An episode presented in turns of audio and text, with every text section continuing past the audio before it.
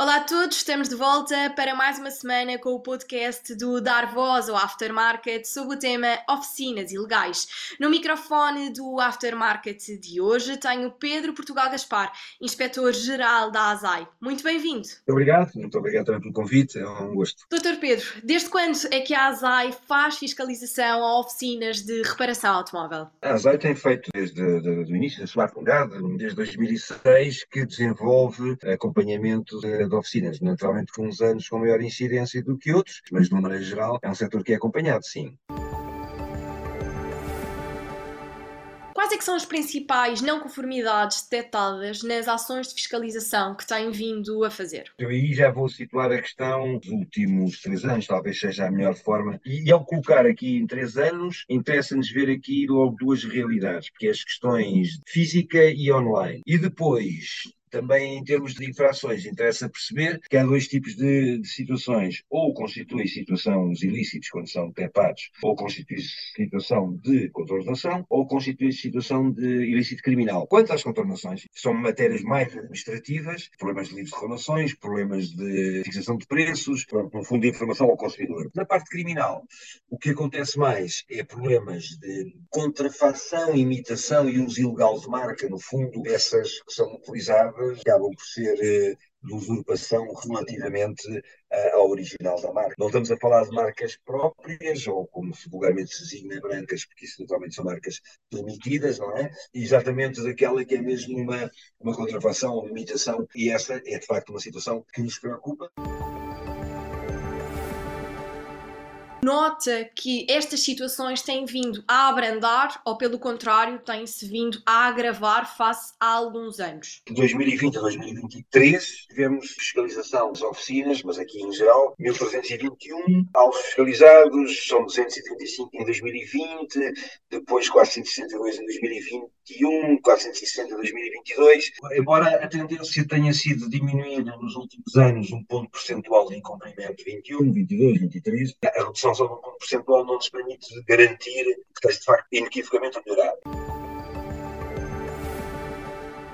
De que forma é que a ASAI atua sobre estas oficinas de reparação automóvel? A ASAI, enfim, muitas vezes por atuação proativa, porque fez recolha de informação própria e sabe onde é que podem estar a funcionar algumas dessas oficinas, ou por denúncia, portanto, de forma reativa, portanto, são os dois impulsos da atuação inspectiva da ASAI, atua e verifica essa situação. Abre o respectivo processo, notifica, é, etc. E, portanto, aqui depois segue uma tramitação e que vai redundar na aplicação de uma coima, portanto, uma sanção pecuniária a quem tinha essa, esse estabelecimento. Crítica que se levanta logo a seguir, vale para a questão das oficinas como para outros locais, que é este quadro sancionador não é suficientemente rápido, nem, não é suficientemente célebre, nem um quantitativo pecuniário elevado que seja claramente desincentivador da prática desta eventual prática depois reiterada ou reincidente. E este é um problema que temos, como eu digo, seja para esta atividade como para outras, seja para a contrafação, que não, não obstante a contrafação até ser matéria de enquadramento criminal, acontece-nos muito o indivíduo que siga a contrafação ser claramente reincidente. Perde a mercadoria num determinado momento,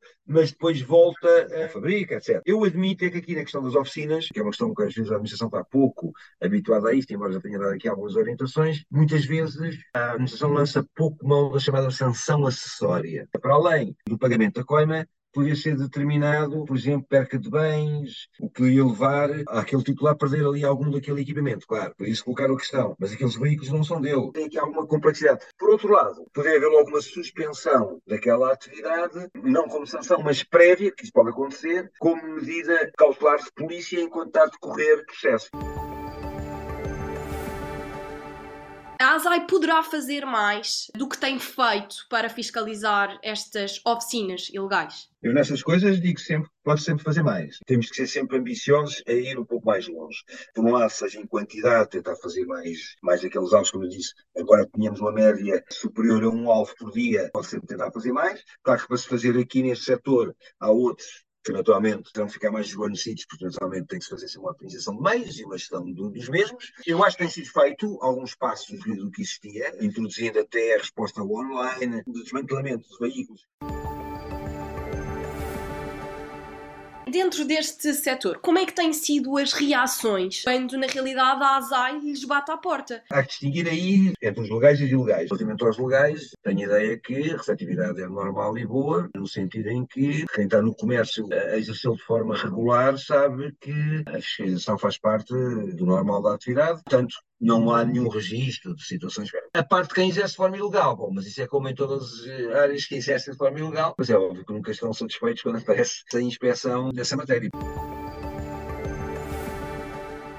Quando a ASAI vai fazer uma ação de fiscalização, neste caso oficinas legais ou ilegais, portanto dentro deste setor, a ASAI tem a permissão para poder entrar dentro da oficina? E temos que fazer o seguinte, se existe atividade legal, a ASAI tem livre trânsito e exercício nas atividades comerciais. Quando estamos a falar de atividades ilegais, agora colocar a questão aí até em concreto domiciliário, há sempre o recurso aos mandatos de busca.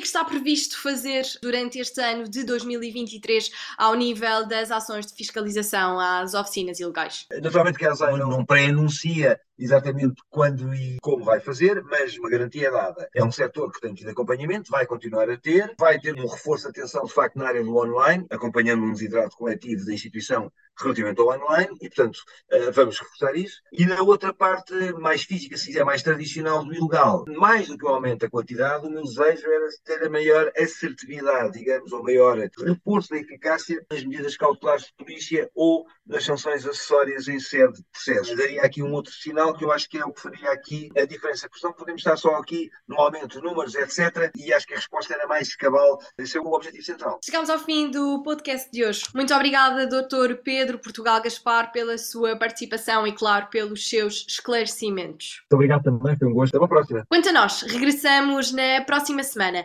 Já sabe, não se esqueça de nos seguir nas redes sociais e em jornaldasoficinas.com. Até já!